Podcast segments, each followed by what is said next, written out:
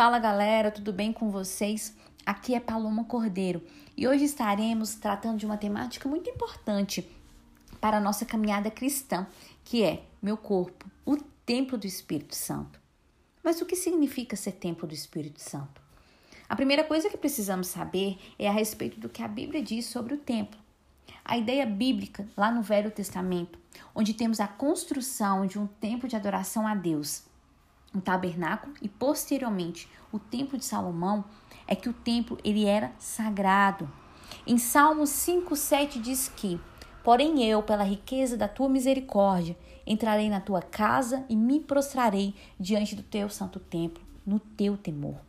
Isso significa que este local de adoração era especial, era consagrado a Deus, continha a presença de Deus de uma forma sublime, o que o tornava santo. Já no Novo Testamento, a ideia de templo muda totalmente, pois esse templo sagrado, restrito a quatro paredes, passa a ser as próprias vidas das pessoas, os servos de Deus, e que em 1 Coríntios 6,19 nos afirma dizendo: Acaso não sabeis que o vosso corpo é santuário do Espírito Santo que está em vós, o qual tendes da parte de Deus e que não sois de vós mesmos? Isso nos indica claramente que agora nós somos templo do Espírito Santo. Ou seja, a presença viva de Deus está em nós de forma especial. Somos consagrados a Deus, santos, dedicados a andar nos caminhos do Senhor. Somos considerados separados, somos considerados sagrados, como diz lá em 1 Coríntios 3,17, porque o santuário de Deus, que sois vós, é sagrado. E aí você pode estar me perguntando, mas todas as pessoas são templo do Espírito Santo? A Bíblia diz que somente aqueles que se arrependeram de seus pecados e que receberam Jesus como Salvador são selados com o Espírito Santo. Em Efésios 1,13 fala: em quem também vós, depois que ouvistes a palavra da verdade, o evangelho da vossa salvação, tendo nele também crido, fostes selados com o Santo Espírito da promessa.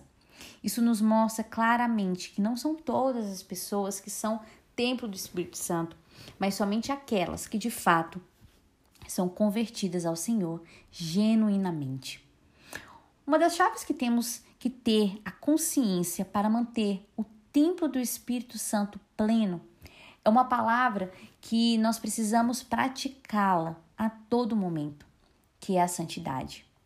Para que o Senhor reine em nossas vidas, para que vivamos é, de forma é, caminhando em santidade, devemos matar as obras da carne e entender que este corpo deve estar morto para as corrupçências carnais.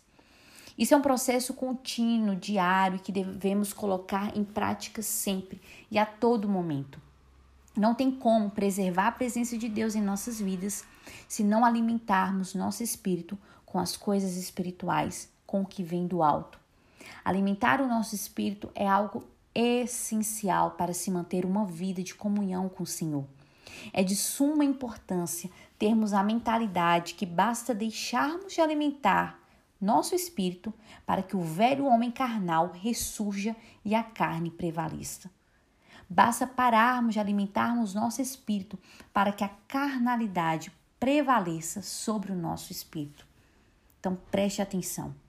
Algo que é muito perigoso e que acontece muitas das vezes são pessoas que ficam presas e iludidas, achando que existem depósitos duradouros em sua vida espiritual. Como assim depósitos duradouros? É de grande ingenuidade pensar que por causa de um culto transbordante da presença de Deus estaremos cheios para sempre.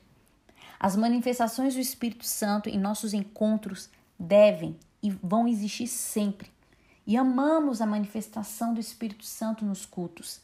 Porém, devemos entender que existem forças espirituais malignas a todo momento tentando distrair e fazer você pecar contra Deus.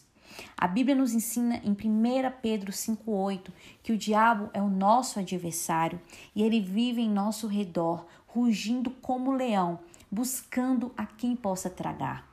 Muitas vezes somos atraídos por coisas que sempre costumávamos a fazer, como a corrupção da carne.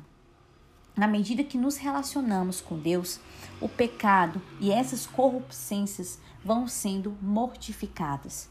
Isso deve ser uma prática diária e constante, pois o diabo sempre nos perseguirá nas coisas que sempre outrora caíamos. Procure ser cheio do Espírito Santo todos os dias da sua vida. Faça depósitos de buscas diárias e incessantes ao Senhor. Se deixamos de orar e buscar ao Senhor por acharmos que ainda estamos cheios do Espírito Santo por causa de encontros em acampamentos ou cultos, estaremos perto de uma decadência espiritual iminente. Ser tempo do Espírito Santo nos traz algumas responsabilidades, isso é muito importante. A Bíblia diz claramente que o Espírito Santo habita em nós. E por isso devemos ter cuidado com diversas coisas, como devemos ter uma vida santa diante de Deus e cuidar para que o pecado não domine o nosso corpo nem a nossa mente, como já foi dito anteriormente.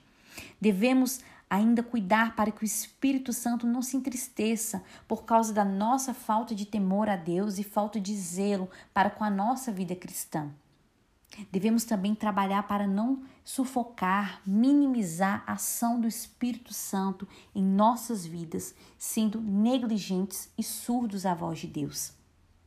Devemos, como templo do Espírito Santo, glorificar Deus por meio de nossa vida, do nosso corpo, pois o custo da nossa salvação foi muito alto para nós menosprezarmos a ação dele e da sua obra em nossas vidas.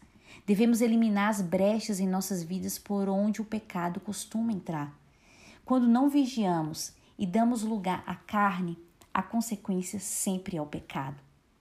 Começa nos pensamentos e eles geram sentimentos e aí dão start para pecar. A ideia central desse podcast é te levar a pensar que o pecado deve ser quebrado quando ainda está na intenção nos pensamentos e não na ação. Do contrário, quando é, avança para o estágio externo ao corpo, as consequências e os embaraços começam a vir. Por isso, fuja enquanto há tempo. Sabemos que é no sangue de Jesus Cristo que nos purifica de todo o pecado. Porém, devemos procurar temer sempre ao Senhor e entendemos que para se manter um corpo como morada do Espírito Santo, uma vida de santidade é imprescindível. Ao aceitarmos Jesus, o Espírito de Deus, ele faz morada em nós. E ele mesmo vai nos orientar e nos exortar a deixar coisas que lhes desagradavam. E quando pecamos, mesmo assim, mas confessamos ao Senhor, sabemos que o seu sangue precioso nos purifica de todo pecado e, com o auxílio do Espírito Santo, nos faz a não cair mais nos mesmos pecados. Amém? Então é isso, galera. Fiquem ligados nos próximos episódios. Vocês serão muito edificados e que Deus abençoe vocês. E até a próxima.